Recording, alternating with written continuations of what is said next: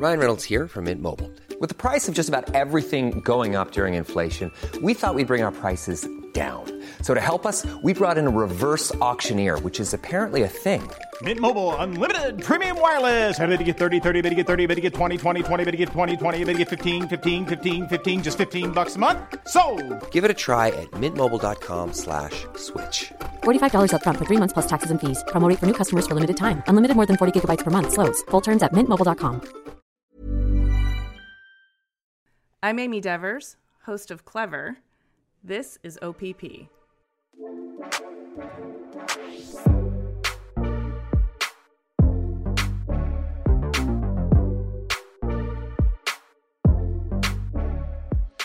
God bless everybody, and welcome to another episode of OPP.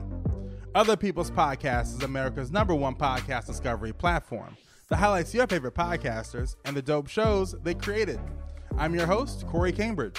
Our special guest this episode is Amy Devers, host of the amazing podcast, Clever. This podcast is about design. Well, actually, it's about designers too. Sure, they're visionaries, problem solvers, critical thinkers, and rebels. But above all, Amy highlights that they're all human. In this episode, Amy chats with me about her design work. We get our podcasters' picks. And of course, we get into our dope show, Clever. So, without further ado, allow me to introduce you to Amy Devers. All right. Amy, what's popping? How's everything? Man, I am, other than the pandemic, I'm great. But the pandemic is putting cramping my style. Yo, it's cramping my whole style. But you know what though? In some ways, I'm kind of like, okay, obviously I want it to be over, but I've really enjoyed like the work that I've been doing. Mm-hmm. Like it's allowed me just so much time to do the things work wise that make me happy that I'm a little like, oh, sad. Have you been like really like, you know, face deep in, in work that you've been enjoying? Yes, I've been a total workaholic. I've basically been doing two full time jobs since the pandemic hit. Um, Clever is one, and then, as I just mentioned, I'm a full time professor teaching furniture design at Rhode Island School of Design, which is new. So, in a way, this has been great for leaning into work that I find very meaningful, and I'm very fortunate that I have all this work to do. And I've also been doing the inner work, you know, but the and I'm I'm in a good space. Like I have a job and my family's healthy, so I'm not trying to complain. But I'm in a bubble of one. So I'm fucking lonely. like hardcore lonely. And I've been teaching in person, so I get some interaction with the students, which is great, but other than that, it's just me in my new apartment in my new city where I don't know anybody and I can't make friends and Right. That, that's the key. Not being able to make friends. You can't make friends. Shame on you for hanging out with new people. right right i can't go anywhere and it's been winter so that part's been hard but um it's springtime now and vaccinations are coming and i'm gonna get out there There we go. Yeah, that's what's up. Nah, we, we just completely switched switched places. Me being on the East Coast, now I'm on the West Coast. yep And now you were on the West Coast, and now you're in the East yes Coast. yes so i can Well, I'm- report back to you about how things are how i'm holding it down over here There we go. Hold it hold it down for me. Hold it down. okay so so no, first I'm a big fan of your show Clever, and one thing that I love about your show is that you not just dive into who they are as creatives, but you really profile them as people. Like, because a lot of times your work is not just about the physical thing that you make. Like your soul goes into it, your life experience goes into it, and so I kind of want to like profile you. I know that I read up that you're from Michigan. Okay, so I grew up in Ypsilanti, Michigan, um, and it was a great little town to grow up in. And I say little, it's not really little, it's a small city. Um, and it was a kind of a beautiful cross section of um, white collar and blue collar because the Ford auto plants were there, and then progressive. You know progressives because there were two universities there there was university of michigan and eastern michigan universities there were a lot of faculty and students and it's frequently got the nickname little d um, because it had a lot of detroit flavor and um, I, I loved growing up there. I got like a pretty solid like public school education. Our our school was very integrated. Like, pretty sure it was over 50% minority and i think most of that was black so i felt like i got like um, a nice mix of like immigrants and blacks and whites and rich people, but not that many rich people. I didn't really live in a rich neighborhood.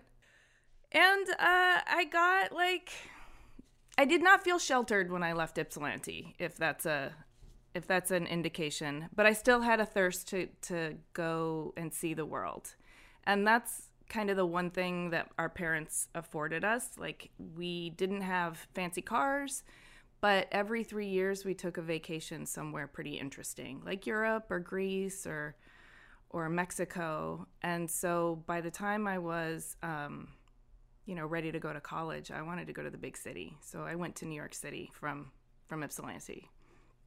Yeah, and so where did your uh your first kind of lane of creativity start? You know, was it always in kind of the art space? It was in haircuts, fashion, and Yo. punk rock, and Prince. That's what's up. Yeah, it was like I. Oh my god, I did designed so many of my own haircuts, and do not do not try and dig those pictures up. um, much to my mom's dismay, who would have preferred that I was like preppy or something. Yeah, because I, I find that like the spirit that I had, like that made me fall in love with art and design for myself personally, I just channel that into like what I like to do now, right? Like, like now I'm just like a punk ass rebel who's a podcaster. do, do, do you find that for yourself now? Totally. I mean, I I feel like creativity is the underlying like force for everything that I do, but how it manifests could be anything. Expl- explain that. I didn't even know you could study furniture design in school until um, until I decided. So here's the here's the thing. After FIT, I didn't know what I was going to study, but I got in a car with two friends and we drove and drove and drove for about a month until we ran out of money in California, and that was a- wild and fun chapter just to go on an extended road trip like that. But then we were broke and living. There were four wait one two three yeah four of us living in a one bedroom apartment. We were all broke. We were on top of each other. We did have it pretty figured out. Like i worked at a record store. My friend was a drug dealer. My other friend worked at a liquor store. And my other friend worked at a pizza shop. We had the bas- basics covered but what we didn't have was like space. And i kept like in a circular way i kept just thinking but what if this futon also had storage or like what if this bed was a murphy bed and i kept like redesigning the space so that it would work for us and we weren't like on top of each other and um I took an art class at a community college and I asked the professor who was teaching the art class because I was kind of thinking maybe I should explore this creativity thing, you know? And I asked the professor if he knew of any jewelry design programs because I had taken jewelry design and I thought I might want to study that. And he said, yes, there's one in San Diego State. And by the way, they also have a great furniture design program. And I heard the words furniture design. That was the first time I knew you could study that in school. And it was like a light bulb went off over my head. And I made a beeline to San Diego State and started studying furniture design. Uh, I know that right now the fashion industry is going through a moment of reckoning as far as just like, you know, environmental um, issues and the role that it's playing on the environment. Is the furniture community having that same um, moment of reckoning too, like as far as being more sustainable? Well, we've always kind of had that. So within the furniture industry and the fashion world's like this too. There are always, you, you know, on one end, your makers who are like really connected to um, working with only um, sustainable, responsibly forested materials or materials that are going to decompose in a way that are going to regenerate or be healthy for the planet. And then there's, you know, your big box people. Um, and I can't really comment on what like Walmart and our IKEA are are doing. But I can tell you that in general, everyone who's involved with making and manufacturing has a responsibility to think about what we're doing because we're in a, a an era of time where humans are having the most impact on the planet. And we've got to adjust the way we impact the planet, or else we're going to adjust ourselves right off the planet. I know for a lot of folks who come into the design world, they speak through their art, right? Like that's kind of how they communicate. And so they're kind of more of like behind the scenes. Mm-hmm. But you have been in front of the camera, you know, with your art. What was that adjustment like and how did that happen for you that you were going to step into being a host, a personality? Oh, you mean Well, the TV stuff.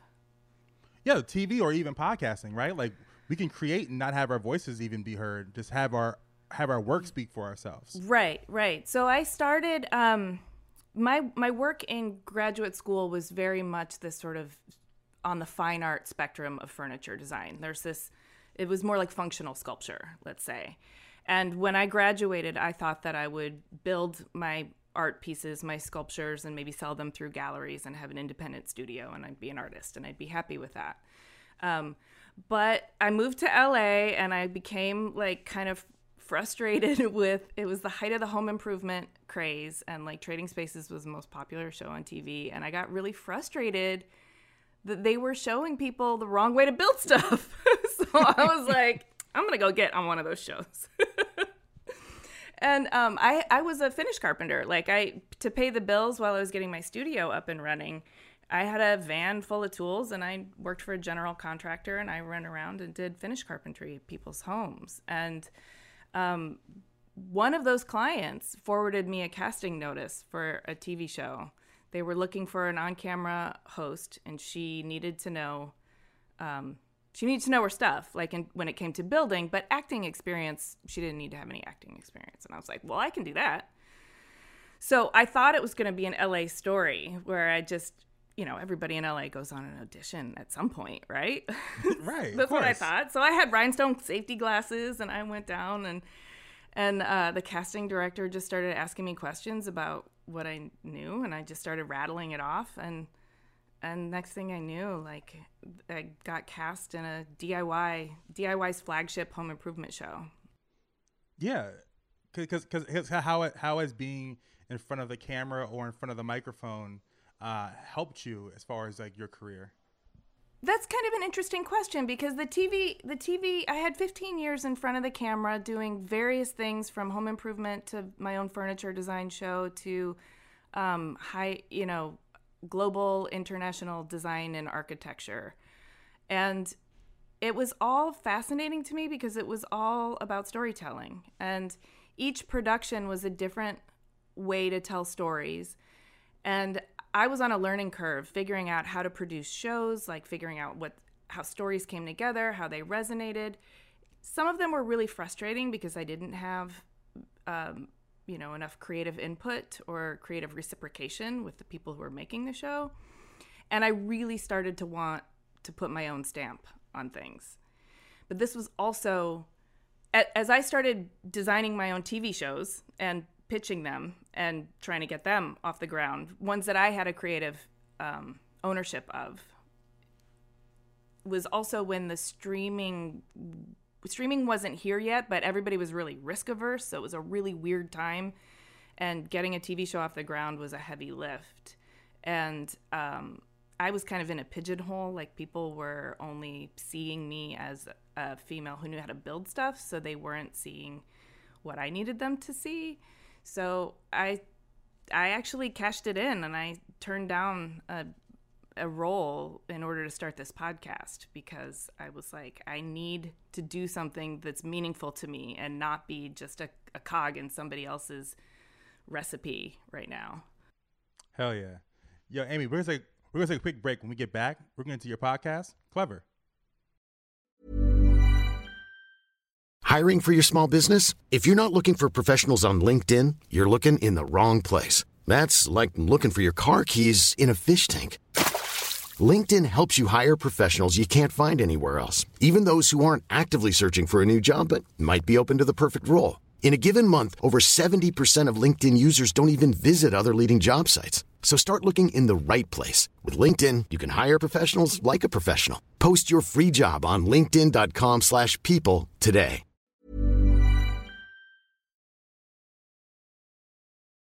So, Amy, tell me, how did you first discover the medium of podcasting? I was driving up to San Francisco from Los Angeles and back round trip for a long distance relationship for many years. And that drive was where I fell in love with podcasts. And I listened to, I mean, it was kind of early in the podcasting, I mean, you know, 2013, 14. And um, I really fell in love with the idea of audio only storytelling because I would feel so connected to people after hearing their voices, um, hearing the inflection, the pacing, the them particularly them telling their story in their own words, or in some cases like the really elaborate production of audio storytelling. But what was really magical to me about it too is that you weren't um, you weren't trapped by a video screen or a book. You could be doing something like driving or riding a bike or walking down the street or cleaning the house. And so it was this companion. And um, I fell in love with it. And I, at the same time, was the same time that I was frustrated with trying to, you know, sell a TV show that embodied all of the creative energy that I was trying to get out into the world. Uh, in your own words, like, can you give me the elevator elevator pitch for Clever? Yes. It's a deep dive, candid interview with an individual who's shaping the world around us. And the intention is to give a window into the humanity behind design. And I, when I first started uh, into my journey of podcasting, I didn't realize how much I would learn myself from being the host uh, of a show. What have you learned from your experience as being the host of Clever? Oh, I've learned so much. I learned so much from each individual, but then I also, in a sort of, you know, armchair qualitative researcher kind of way, I see patterns that have emerged. Um, so many of our guests talk about not knowing that design was a profession when they were kids. Like they just didn't know you could grow up and be a designer. They didn't know what it was. Um, you know, they know fireman, nurse, uh, chef. Uh, they stumbled across it in college particularly industrial design. I mean, some some of them kind of knew a little bit about architecture. So that's one thing that I've learned is that design has a real PR problem, and we need to, in some way, uh, talk about it more in elementary school. Talk about it more to our kids. Uh, help them understand that like forks don't just get stamped out at the factory. Like somebody designed a fork. I had the honor of interviewing someone named Lucia Respinis. Um, she is like um, industrial designer, worked under George Nelson, worked under uh, for a long time. She did, and when I interviewed her, it was just really fascinating understanding like wow, like someone I just had breakfast, but someone constructed the design of this like syrup bottle. Uh, what what do you want uh, listeners of the show to walk away with? Is there like an underlying message that that you want to convey um, in an episode of Clever? I want them to walk away feeling connected to my guest. So if there's an underlying message, I don't really have an agenda. I think the natural process of um, just hear, hearing somebody's story makes you helps you to connect to them, and by virtue of that, connect to the world in a more meaningful way. So, my job as a host, I think, is to create an audio situation in which the guest is comfortable sharing with me, being vulnerable with me, um, and really revealing themselves so that our listener can have that really, you know, juicy human connection vibe from from the listening experience.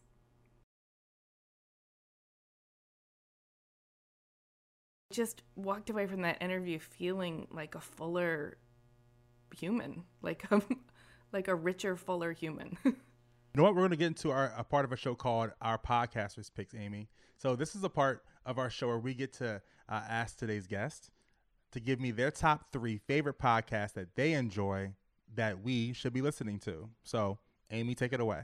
Well, um, I want to start with one that I just discovered. It's brand new. Um, so the verdict is still out, but episode one is really, really intriguing.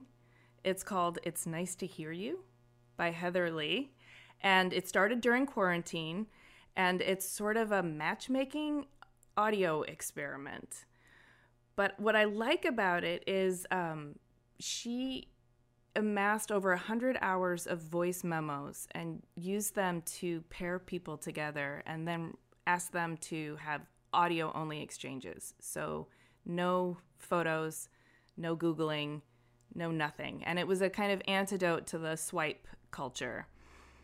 But but she got really into like the mechanics of voice and what it is about um, our voices that help us feel connected to each other. So that the sort of analytical science part of that, the human behavior part of it, I think is really interesting, and the way she's constructed it, like a sort of art experiment, a social experiment. Um, I think there's a lot of potential there. So I want to I want to shout that one out. Um, another one I just started listening to is also new, but it's charming. And I told you that like in the pandemic, my main issue is loneliness because I'm in a bubble of one. So, like, the idea of love and long term relationships is really um, beautiful. And there's a new podcast with uh, Phil Donahue and Marlo Thomas. Do you know who these people are? Phil Don, like the old talk show host. Yeah, like Phil Donahue. Whoa, like the Phil Donahue. yes, the Phil Donahue. So it's like listening to your parents. It's called Double Date. Okay. And it's like listening to your your parents or your grandparents at a cocktail party, only they're talking about relationships. So Phil Donahue and Marlo Thomas, she's an actress. They've been married for like 40 years.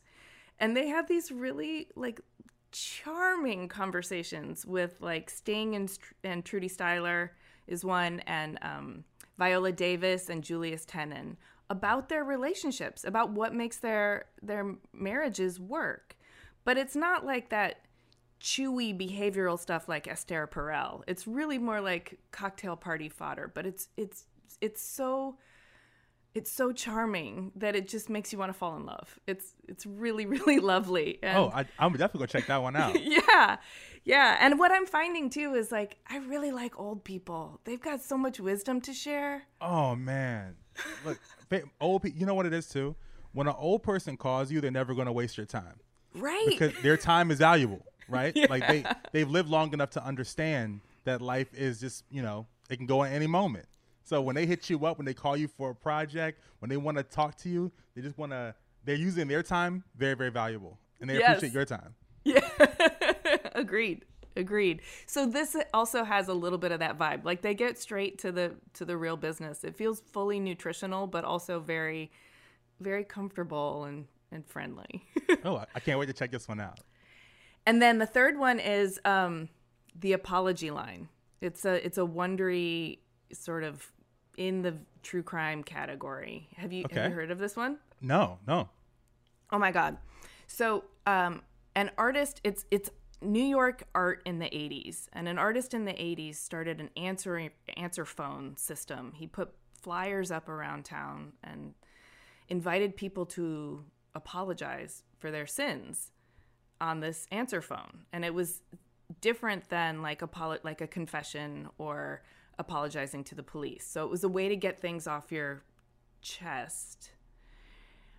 But the calls that started coming through, it's just it's a fascinating use of like nostalgic audio from these audio tapes. Um, there are certainly some characters that come through that are like posturing as serial killers, and then some that are probably really, really evil characters. Yeah. And the artist who started this whole um, project to begin with kind of gets wrapped up in the whole thing and twisted with one of these repeat callers who seems to be um, a legitimately evil doer and then becomes sort of obsessed with him and his own like shadowy nature. And it, it's fascinating and really well done. And it's also a really interesting look at like New York in the 80s, but through audio. And what's this one called again? The Apology Line. The Apology Line. Okay, mm-hmm. where I'm definitely gonna check that one out too. yeah, I literally, I literally learned about new podcasts from doing the show. I bet. I bet. that's, that's, how I know what's going on. And so, yo, Amy, before we get out of here, mm-hmm. why do you podcast? Why do I podcast? Yep. Because I feel really, really powerfully about holding space and sharing stories. Mm.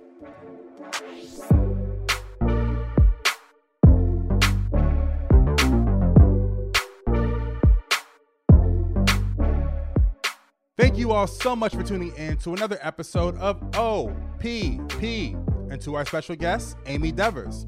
Be sure to check out her amazing podcast, Clever, on Apple, Spotify, or wherever you listen to podcasts.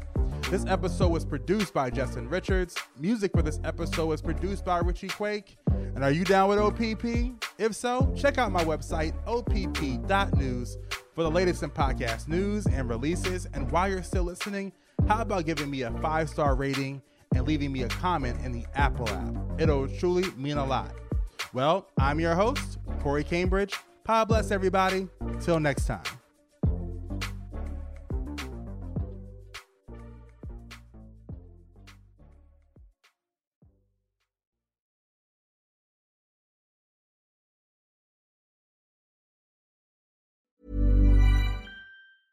Hey, folks, I'm Marc Maron from the WTF Podcast, and this episode is brought to you by Kleenex Ultra Soft Tissues, your ally to help tackle your allergy symptoms this season. I love the change of seasons, but nobody loves pollen and all those other things floating in the air that make you sneeze during this nice weather. Kleenex Ultra Soft Tissues are hypoallergenic and allergist approved, so fight back against watery eyes and runny noses without worrying about irritating your skin. For this allergy season, grab Kleenex and face allergies head on.